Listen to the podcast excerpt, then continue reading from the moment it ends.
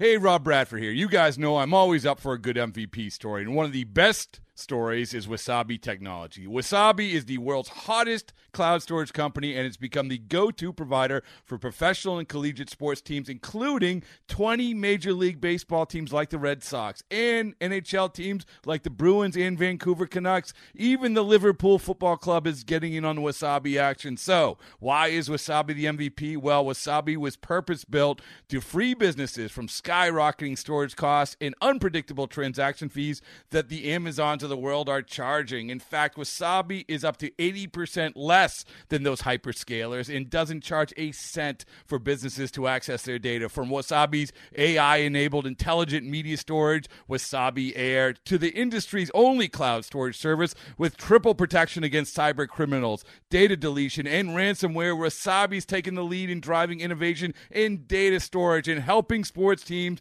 to unleash the power of their data. Wasabi, another Boston based championship team. This episode is brought to you by Progressive Insurance. Whether you love true crime or comedy, celebrity interviews or news, you call the shots on what's in your podcast queue. And guess what? Now you can call them on your auto insurance too with the Name Your Price tool from Progressive. It works just the way it sounds. You tell Progressive how much you want to pay for car insurance, and they'll show you coverage options that fit your budget. Get your quote today at progressive.com to join the over 28 million drivers who trust Progressive. Progressive Casualty Insurance Company and Affiliates. Price and coverage match limited by state law. Radio.com Sports presents Big Time Baseball with MLB insider Jon Heyman and former major leaguer Tony Gwynn Jr. And then there were two we are now down to the final two teams. The World Series is set after really two wonderful seven game series between uh, the Rays and Astros, Dodgers and Braves. Welcome into Big Time Baseball. I'm Tony Gwynn Jr. alongside my partner, Jon Heyman. Uh, big show for you today. We'll review the NLCS, ALCS. We'll also give you our predictions for the World Series. Our special guest today is uh, AJ Preller, Padres GM, will join us a little later on in the show. But uh, remember, you can follow us on Twitter. I'm at Tony Gwynn Jr. He's at Jon Heyman. Follow this show on Twitter. Follow us at RDC underscore BTB. That's Big Time Baseball. Make sure you subscribe, rate, and review Big Time Baseball on iTunes, Spotify, or wherever you find your favorite podcasts. I should welcome in my partner, Jon Heyman. John, how are you doing today? I'm doing great. We are excited. We got the World Series upon us, and uh, very exciting uh, LCSs, two of them. Both went to game seven. So uh, that was uh, great to see for baseball. It was a little closer than I think you and I expected, but uh, let's uh, give ourselves credit, try, pat ourselves on the back a little bit. We did both get that round completely right, and uh, we're on a roll now. So if anybody betters want to listen, uh, we might be helpful to you. we could. We could be very helpful to the pocketbook, but don't hold us to that because we have been. Well, I know I've I've been brutal in some of the previous rounds. So that being said, uh, John, these were as you mentioned two terrific LCS series. Uh, let's start with the Astros and Rays. It, it looked like there was no such thing as karma there for a second as the the Astros completely erased the 3-0 lead the Rays had built through the first three games. Uh, they forced a game seven, and then uh, the Rays, as we know them, showed up again and play, were big in big moments. Obviously, Randy, Randy Arozarena ends up winning the MVP uh, of the series. Just a terrific series between both teams, John. Incredible, and uh, you know we'll give Houston a little credit here. We don't want to give them too much credit, as of course we know uh, all about the scandal and all that. And uh, you know, people, some people were kind of ripping me on Twitter for kind of rooting for the Rays to win because uh, you know I'm not a Rays fan. I'm not generally against the Astros, but I think this was the year not for the for the Astros. Uh, to not be in the World Series again. I know some people love that storyline, the potential storyline of Astros and Dodger rematch from 2017, and people like a villain, and maybe their ratings would have been a little bit higher than the Rays will be because you know, you know, people aren't. Uh, you know, the Rays are pretty anonymous as a team generally, uh, but they are a great baseball team, and it's going to be great for us uh, real baseball fans. And uh, it worked out uh, fabulously. Uh, Dusty did a great job. I think everybody really. Uh, got to see Dusty at his best in the press conferences and getting his team and sticking with Greinke and making the moves and guiding that team that uh, had a losing record uh, to where it went. And obviously, the Astros have terrific talent. We never doubted that. They certainly have resolve. We give them credit, but uh, let's not give them too cr- much credit this year. We we understand that there was a scandal. They were at fault, and they, they did go unpunished in terms of suspensions and things like that. But uh, let's give the Rays credit today because uh, a great job by them. The defense is fabulous. Uh, they, they ha- do have that stable full of 98 mile an hour throwers that Kevin Cash uh, talks about, and uh, Randy Arozarena, who you mentioned, uh, the hottest hitter on the planet, even hotter maybe than Corey Seager. It's uh, close to a tie at this point, but uh, that's what gets you a win either timely or great hitting by one guy and pitching and great defense. And so let's give them credit. Yeah, no, I listen is is clearly how the rest of the country feels about the Astros. I think there's a good amount of people who do feel like that. But you got to respect the fact that they were able despite all of that when it came down came down to the important games, they locked it in and, and Carlos Correa deserves a lot of credit. I just felt like he was the one kind of leading the charge on this whole thing. You you saw him not only producing at the plate but uh, in mound visits, things like that. He seemed to be the voice of the team, and um, I, you, you got to respect it. As a former as a former player, I, I I respected the fact that despite all the noise, they just kept going out and playing. But ultimately, the Rays come out on top, and the thing that stands out to me is their defense and their pitching. Their defense was amazing, and it was wasn't just one guy. It was it was a team of guys playing terrific defense, and I, I just I, have gained a, a, newfound respect for Kevin Cash. Just the way he talked about the game, he understands that that ball club cannot afford to give up very many runs, so they have to limit it with their pitching and defense. And uh, it, it really came to the forefront in that series with a number of different plays defensively that they made to, to really stop the Astros from winning those games, John. Uh, you're right on Correa. Fantastic. I don't want to spend too much time on the Astros. As I said, we'll give them credit another year. Uh, they'll come back next year, maybe, although uh, they're going to have a tough off season with uh, not going to have uh, Verlander next year either, and they're going to lose Springer potentially. So, anyway, enough on the Astros and the Rays. You know, their defense fantastic. Wendle, incredible at third base. I'm not going to say Brooks Robinson or Graig Nettles, as I saw some say, but uh, he made every single play that you could make and certainly frustrated uh, Bregman to no end. Adames, I didn't realize what a great defense player he is at shortstop. And Kiermaier, we all knew about. He's one of the best center fielders in the game. But uh, they, have a, they have a good defensive player at basically at every position, and that's a major advantage. So uh, we got to see a little of the reason why they continue to win. And uh, not, not only they beat the Astros, a team that had a losing record, they, they beat the Yankees. Let's not forget that. They did win 40 games. Amazing. Uh, Kevin Cash is a great manager. I, I, might have stuck with Snell a little bit longer and uh, Morton a little bit longer. Uh, I'm old school. I love the sticking with Greinke. That worked out. You know, I, I, if a guy's pitching well and he's a, a noted uh, great game seven starter like Morton, and uh, if he's your ace like Snell, I'd stick longer. But hey, I, who am I to question Kevin Cash? He's probably the manager of the year in that league. Yeah, I, I would make one one little correction there. Nobody gets paid with the Rays, uh, so uh, even I mean, you, are uh, right. You're right about that. Uh, uh, offense generally gets paid, but their payrolls. What is their payroll? 70, 70 million third from the bottom at this point. So they're getting production. Uh, guys, nobody's getting big pay. Arozarena is making the minimum, and uh, he, he he you know I don't want to say carried them, but uh, without him they wouldn't be here. Yeah, and that's kind of the point is is because you can't pay free agents to come in because you can't afford to. You got to find your scouting department has to be on point with identifying guys who can play the positions and play them at a high level. And clearly, the Rays have done that. All right, let's slide over to the NLCS where we saw a Braves team come in and really punch the Dodgers in the mouth. They get off to a 3-1 lead and then you started to see the then you started to see the inexperience of Atlanta come into play and you started to see the Dodgers start to find their ground offensively and they come back they force a game 7 and I don't know if I can say enough about Mookie Betts. I think it's very rare that you find an outfielder that isn't a center fielder that can be regarded regarded as the best outfielder in the game. Uh, but Mookie Betts is that, and I don't think it's really even close. He can do literally everything defensively. We know what he can do offensively. Um, I just thought he really led the way. I know he didn't necessarily have the big hits uh, for that Dodger team, but he did something to either save runs or get them a chance to score runs almost in every single game, John.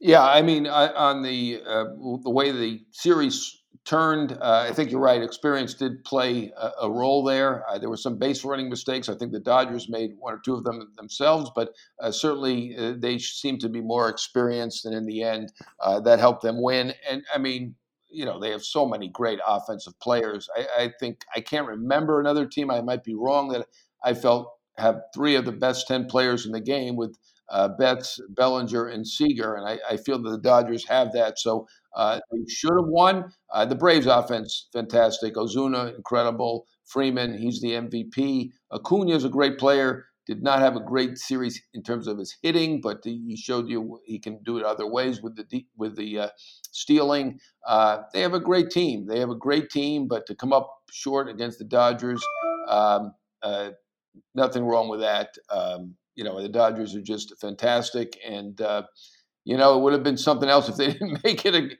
again. Uh, but look, let's give Dave Roberts credit there at the end. Urias staying in. I mean, he had a look in his eye. It's not all about analytics. I know I'm old school. Uh, I, I, appreciate analytics. Look, the Rays are in there. The Dodgers are in, are in there. They're two analytically driven teams, but sometimes – You've got to go with your gut and you've got to look and see what's going on on the field. And Urias had it. And I, I questioned why not start Urias. And, uh, you know, maybe this was their bigger plan was to finish with their better guy. Uh, I mean, I think Dustin May is going to be a star. He throws 100, ball moves. But, you know, certain guys have that look in their eye in October, and Urias had it in previous games. And I, I think they had to have noticed that and maybe that's why he got the three innings and certainly got at the end.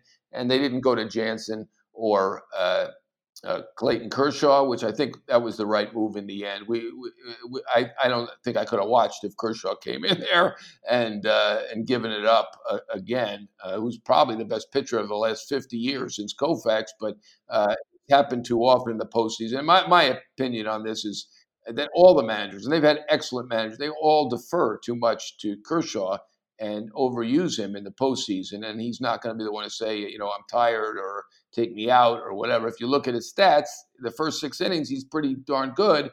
And they leave him in too long. And of course, that wouldn't be the case with a one inning stint. But uh, I think the managers bear some of the responsibility for his uh, postseason uh, problems. But I was happy to see Dave Roberts do the right move and uh, get there.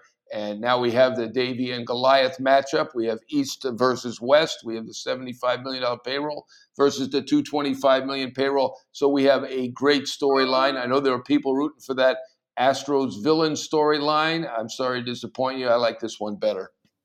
Yeah, I don't know if I like this one better. Uh, it, it's but it's either way. I think I think it I think it's going to be a good series regardless. Uh, first, I want to start with the Braves because uh, you mentioned the base running blunders. I mean, that fourth inning where they had runners on second, third, and they end up not scoring anything uh, was such a um, momentum changer. Uh, and, I mean, and, and, you can even go back to the first inning. Dustin May getting out of that, only giving up one run. Um, really, just uh, those type of mistakes in the postseason, especially this deep in the postseason, always come back to haunt you. Then um, I, I, Ozuna, you mentioned how well he played.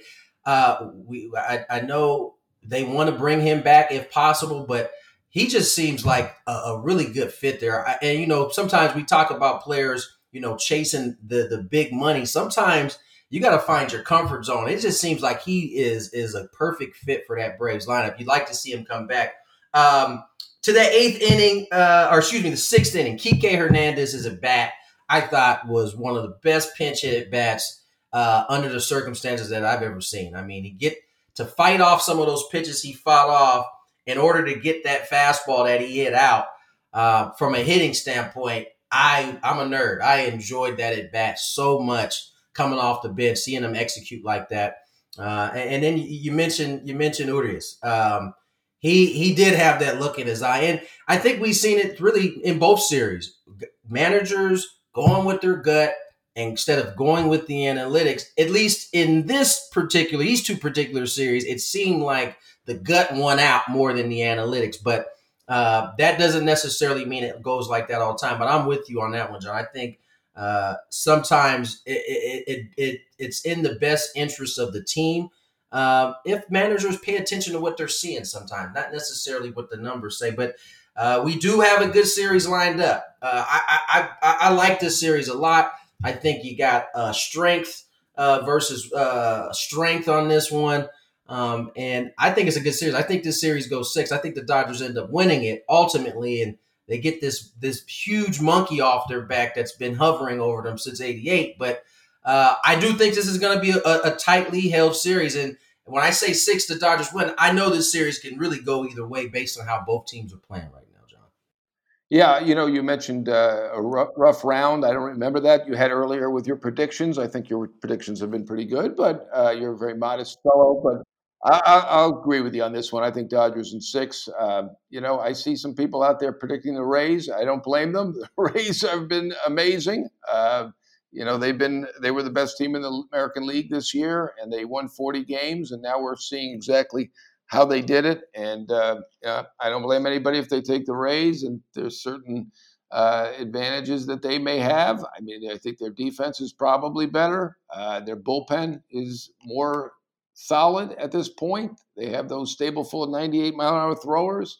Uh, they're in good shape pitching wise. They got a day extra day off, uh, but uh, I mean the Dodgers are the best team in baseball, and uh, they won 43 games for a reason. So uh, I, am going to give I'm going to go with that with you. And they, plus I picked them at the beginning of the year as I usually do. I've always been wrong, at least since 1988. So uh, I can't jump off of it now. you said a couple interesting things there, Kike. I wanted to mention.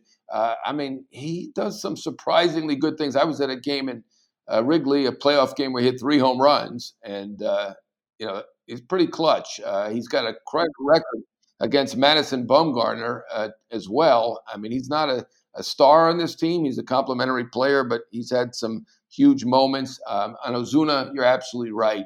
Uh, you know, he just seems much happier, and in fact, I tweeted that he never seemed that happy in St. Louis, and of course uh, people in St. Louis, uh, and I love St. Louis. My dad lived in St. Louis uh, when he was alive, and uh, it's a fabulous city. But that being said, they are very sensitive about their city.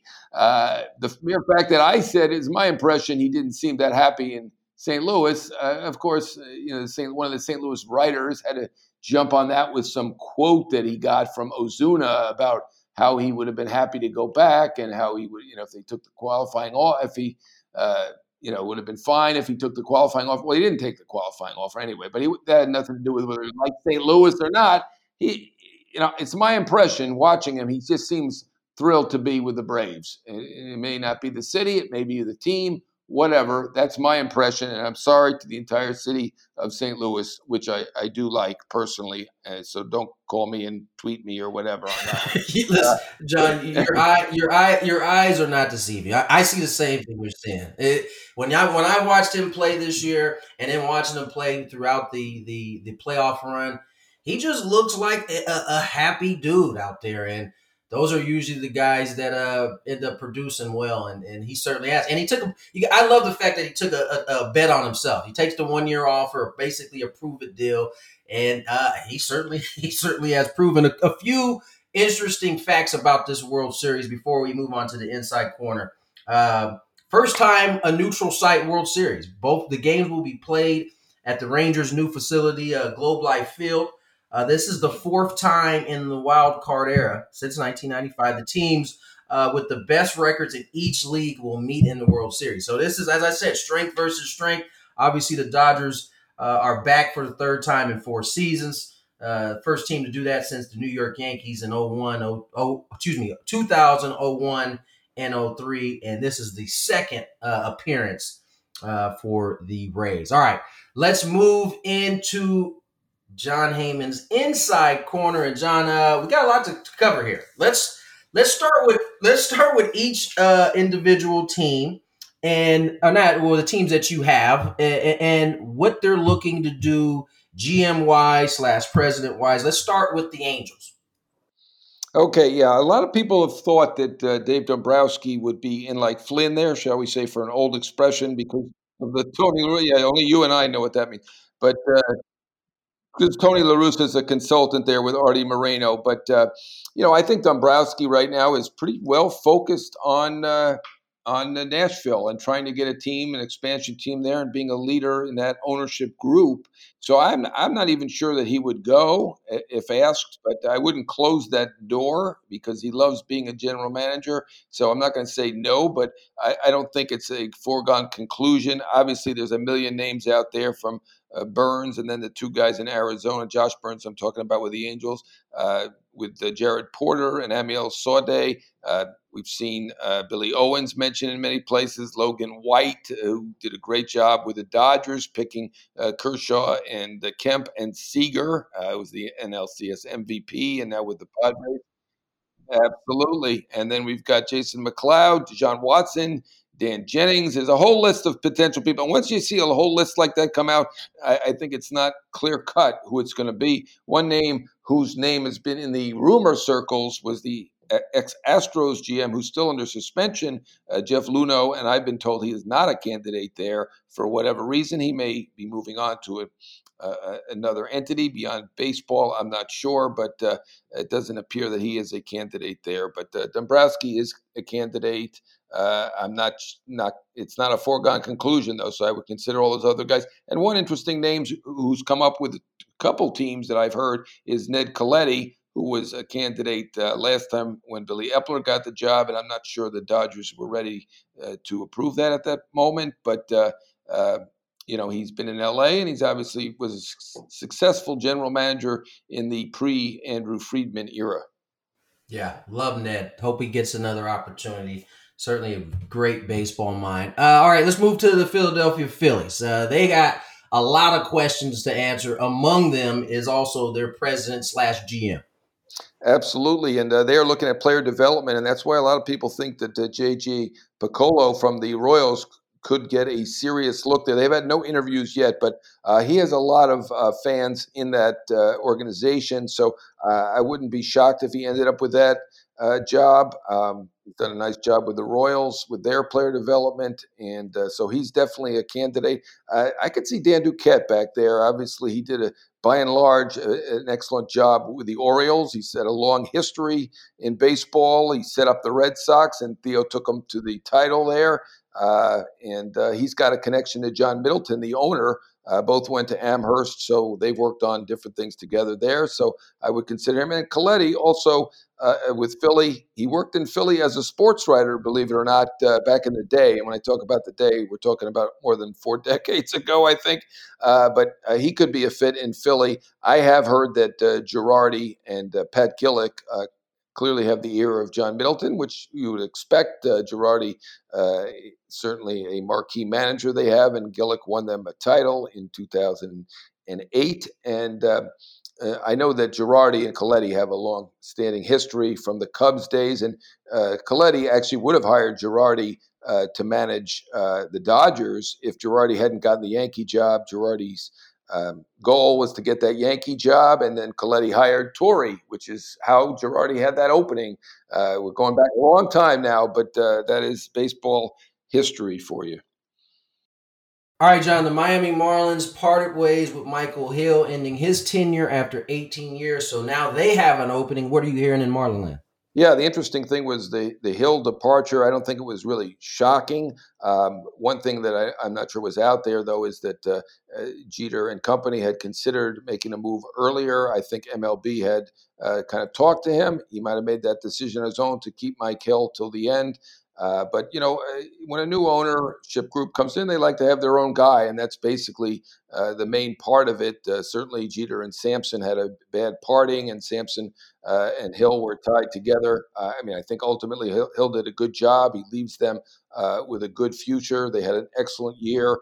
looking at the trades, by and large, obviously the Yelich trade was a, a disaster. to this point, we'll see. It's still got some players to go, but does not look good. But look at the other trades; they wouldn't regret any of them between Stanton and Ozuna and uh, and Gordon and Realmuto netted them Sixto Sanchez and uh, and Alcantara and saved all that money. So I mean, Mike Hill did a good job, uh, and I'm sure he'll have a job in baseball. Um, and uh, you know, I think the names that are out there, I, am not really believing anything until we get a, we get a, a, a, new man in for, for Miami. But it's up to uh, Jeter and Denbo, and they have a close circle of people who they were friendly with with the Yankees, and they've hired a lot of Yankee people. Uh, so uh, we shall see. But uh, you know, Billy Eppler's name's been out there. I'll be surprised. He's very close with Brian Cashman. Uh, Eppler is, and I, I, just don't see that as something the way that Jeter would go. I do think Eppler uh, in another role in another City uh, will, will do a good job as a GM someday, but obviously Artie Moreno's a, a tough owner, and that was a tough fit for him. Uh, and then Tim Naehring has been mentioned, uh, maybe a little more possible. Uh, he's another Yankee guy, but uh, you know I'm not sure that uh, Jeter is going to go with any of Brian Cashman's right hand men. I just don't see that happening. We shall see. It's a mystery to me beyond right now where they're going to go. Okay, John. Uh, one of the I, I, wouldn't call them a surprise, but they found their way into the playoffs. Some people picked them, like myself, to be a dark horse in the playoffs. Uh, but they also have an opening in the GM spot, and that is the Cincinnati Reds. Where are you hearing on the Reds front? Yeah, I mean, there's going to be a lot of speculation, certainly about uh, many, including Mike Hill, who's from Cincinnati and uh, just uh, got through with an 18-year career with the Marlins. Uh, so, you know, I don't want to rule anything out, but uh, there seems to be some uh, momentum to perhaps just having Nick Krall do the GM and president job. Uh, Dick Williams was a fabulous guy to deal with and got his team into the playoffs, and he just has many other business interests. I know people don't ever want to believe this about anybody, but I, I think he just decided to do the other business interests. Uh, it is a 24 7 uh, job, as we will hear from AJ Preller. And, uh, you know, it's not, not easy. And uh, at this point, I wouldn't be shocked if they just stayed status quo. All right, let's move to the open coaching, coaching vacancies. Uh, Boston, Chicago White Sox, Detroit Tigers. The the Nationals uh, uh, have some changing in terms of coaching. Let's start with the Red Sox. What, what are they looking at in terms of managerial change? Yeah, this one's easy. I'll be surprised if it's not Alex Cora. You can get back to me and tweet me back if I'm wrong, but uh, you know I think people believe uh, he deserves a second chance. The ownership loves him. The fans love him. I know it's up to Chaim Bloom, but I do think it will be Alex Cora. Uh, White Sox. They fired uh, Ricky Renteria. Uh, what are they looking to do?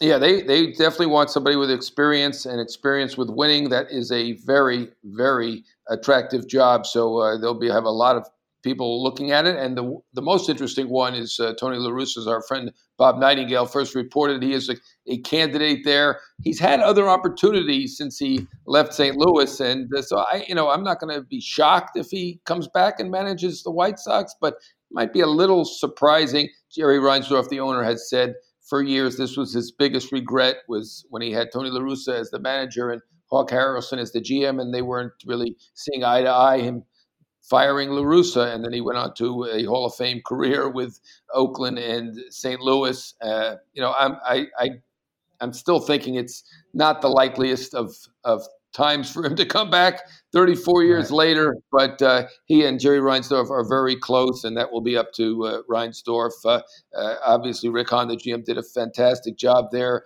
uh, this year, and I think they will. If it's not La Russa, it will be somebody with experience. I do believe uh, they would have a preference for a Spanish-speaking gentleman. La Russa is that with their core their team being uh, young star Latin players. So, uh, you know, if Alex Cora doesn't land in Boston, he's a candidate here. Uh, that's not a necessity, though. So, uh, AJ Hinch is a candidate there, a strong one. I do believe that. That has been written, nothing new. I do believe that. And, you know, I, I think both Showalter's name has been mentioned.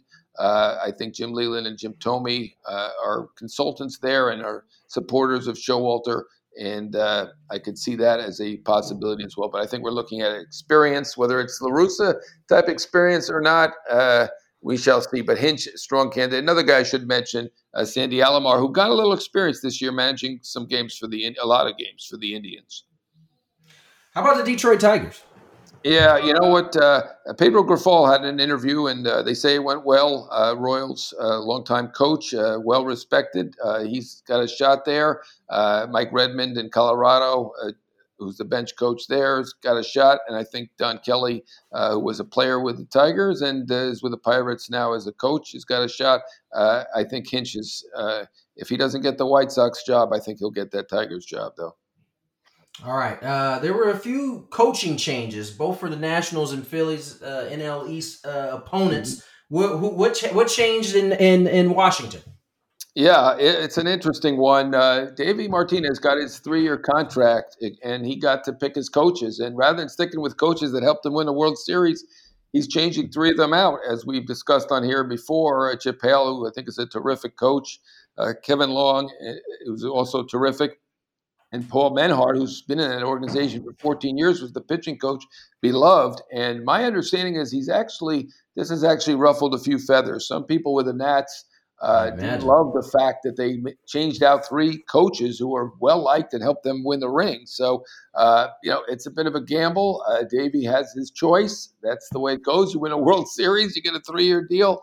And I know that he's looked at Dan Haren, who's had a opportunities elsewhere. I'll be surprised if he takes it now, uh, but that is a uh, an outside possibility. I think more likely he will not uh, move away from. Uh, now he's working a little bit with the Diamondbacks uh, and become a full time coach. So I don't think that's too likely. Dana LeVangie is another guy whose name I've heard. And then well, I'll just skip to Philly. Uh, interesting that uh, Bryan Price has decided to retire. He's 58, younger than I am, and he's retiring. Well, good for him, and congratulations. Uh, maybe they hook up with Menhart, uh, who is now not with the Nats anymore after 14 years. But it is interesting to see the Phillies will have five pitching coaches in five years. That is not a recipe for success. No, not a recipe for success at all. All right, let's talk about some players. Uh, free agent market this offseason. I imagine will be pretty tough considering the circumstances of a pandemic and all. Uh, what, what are you hearing? You are absolutely right. It's could be a bloodbath. I do think that the top guys will be fine. The guys uh, who we mentioned who will get qualifying offers like uh, LeMahieu and uh, Springer and uh, Realmuto and Bauer, they're all going to be fine. But my understanding is there's going to be a lot of t- non-tenders and uh, I do think that salaries will go down. It's happened in recent years, once before or twice before. Uh, did not happen for decades after Marvin Miller came in, but uh, uh obviously the COVID situation has changed the equation, and uh, even teams like the Yankees are off of a season in which they had a very disappointing year. Are talking about cutting back, and I, I am sure they are not alone. In fact, uh, it, it is be the vast majority of teams that will be cutting back. Trevor Bauer is tweeting at every team possible. His agent, Rachel Luba, uh, says that they're open and, and will consider all types of deals. How do you see that one playing out? Oh yeah, it's uh, it's going to be an interesting one. I mean, he's basically gone out there and said that he'd like prefer one year deal and to keep doing one year deal. So I I actually texted uh, uh, Rachel Luba uh, yesterday, and she answered me very promptly, very professionally uh, that they're open to anything, which uh, some could take as they're moving off of that one year deal and they're willing to do or maybe even prefer a longer term deal, which, eh, you know, if he does a one year deal off of a Cy Young or potential Cy Young season, uh, he'll be the first. Uh, you know, and you know he is a quirky guy, so uh, maybe yeah. he will go that route. I don't know, but uh, it was interesting. And then she uh, put it on so- her answer to me. She put on social media five minutes later, so everybody in the world knows he's open to all sorts of things. I know there are teams out there that are hopeful that he's willing to do a one year deal. I personally will be surprised if he does do a one year deal, but uh, uh, I will say that uh, the Yankees with Cole, who did not get along with him at UCLA, and again, we mentioned Bauer is a quirky guy, a love him or hate him guy. And uh, so I don't think the Yankees will be involved. And we just mentioned how they want to cut back. The Reds would like to bring back Trevor Bauer. Uh, and certainly they like that one year deal, but uh, you know, Trevor Bauer one year deal is going to be 30 million plus, even in this environment, and uh, that's not something I think the Reds want to want to go in. So uh, I don't think they're overly optimistic whether it's one year or long term. And again, I think it'll be long term ultimately. Now, guys like Trea Turner, Yadi Molina, uh, Marcell Ozuna will all be looking for new deals. What's the update on their situation, and who's a team who could use a seasoned vet like Molina if he doesn't want to return back to St. Louis? Yeah, that's an interesting one. First on Turner, it's a little different. Yes, he is looking for a contract, as you mentioned. Uh, uh, free agent in a in a few years, uh, and uh, the team and he both want to do it. Uh, really an incredible, incredible player that is really highly underrated. We have so many uh, great young shortstops. Um, he's the only qualifying player uh, who, in both years, averaged 90 mile per hour off the bat exit velocity and under uh, or excuse me, over uh, 30 feet per second as they measure everything these days. I don't know if they measured that in your day, but you would have been pretty good, Tony Gwynn. Uh, but uh, he is both in uh, tops in both categories, and uh, I do think he wants to stay. And they may try to work out an extension there.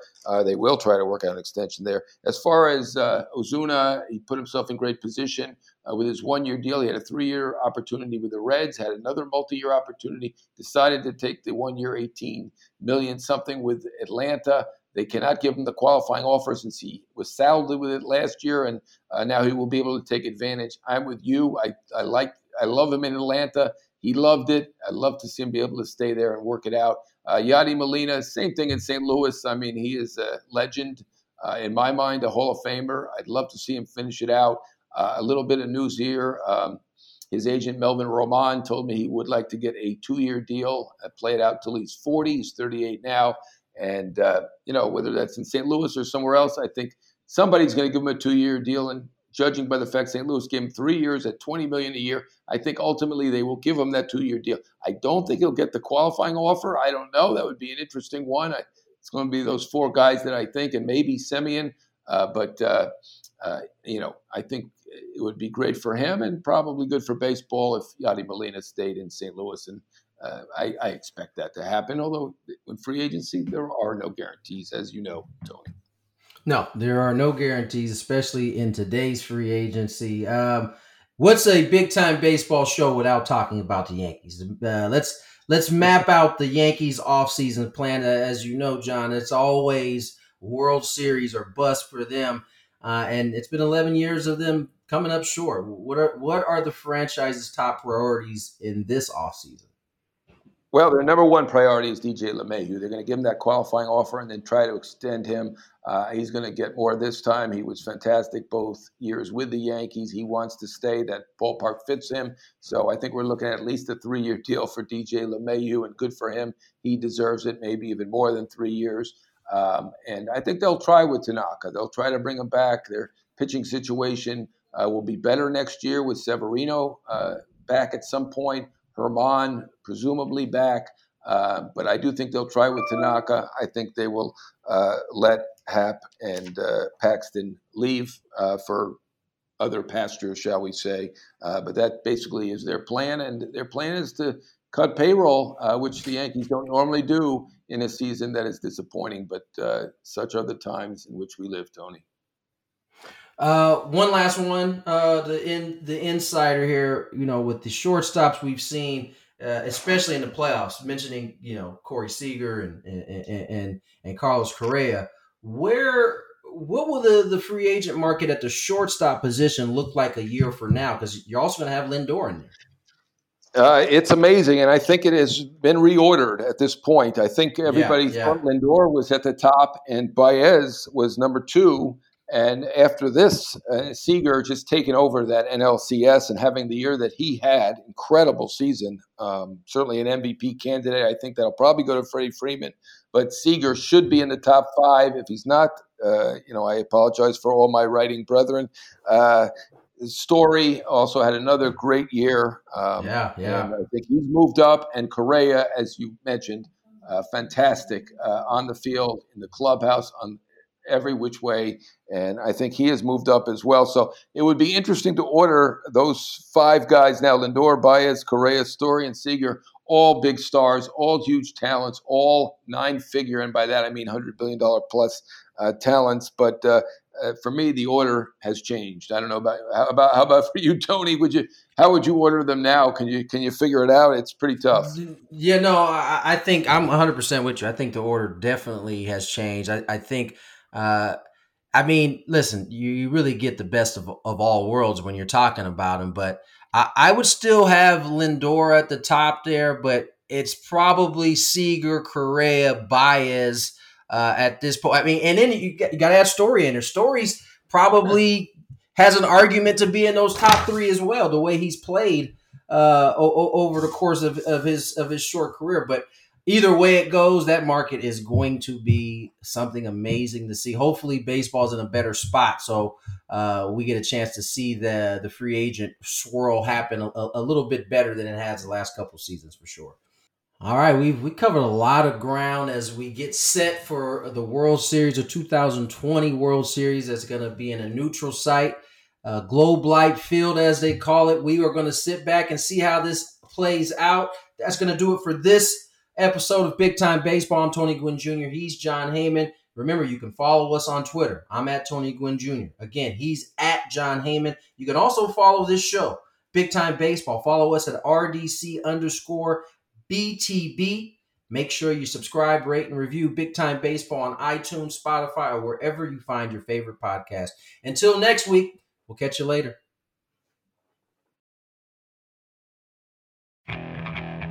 Okay, picture this. It's Friday afternoon when a thought hits you. I can waste another weekend doing the same old whatever, or I can conquer it. I can hop into my all new Hyundai Santa Fe and hit the road. Any road. The steeper, the better. Because my all new Santa Fe is available with HTRAC, all wheel drive, so I can hit the trail without a worry in the world. Heck, with three rows and best in class rear cargo space, I can pack the whole family in with all our gear. We've got available dual wireless charging for our phones, so we'll never lose touch with civilization, and we won't lose touch with the primordial power of Mother Earth. So, which is it? Waste the weekend or do something a little more epic? And conquer it in the all-new Hyundai Santa Fe. Visit HyundaiUSA.com or call 562 for more details. Hyundai, there's joy in every journey.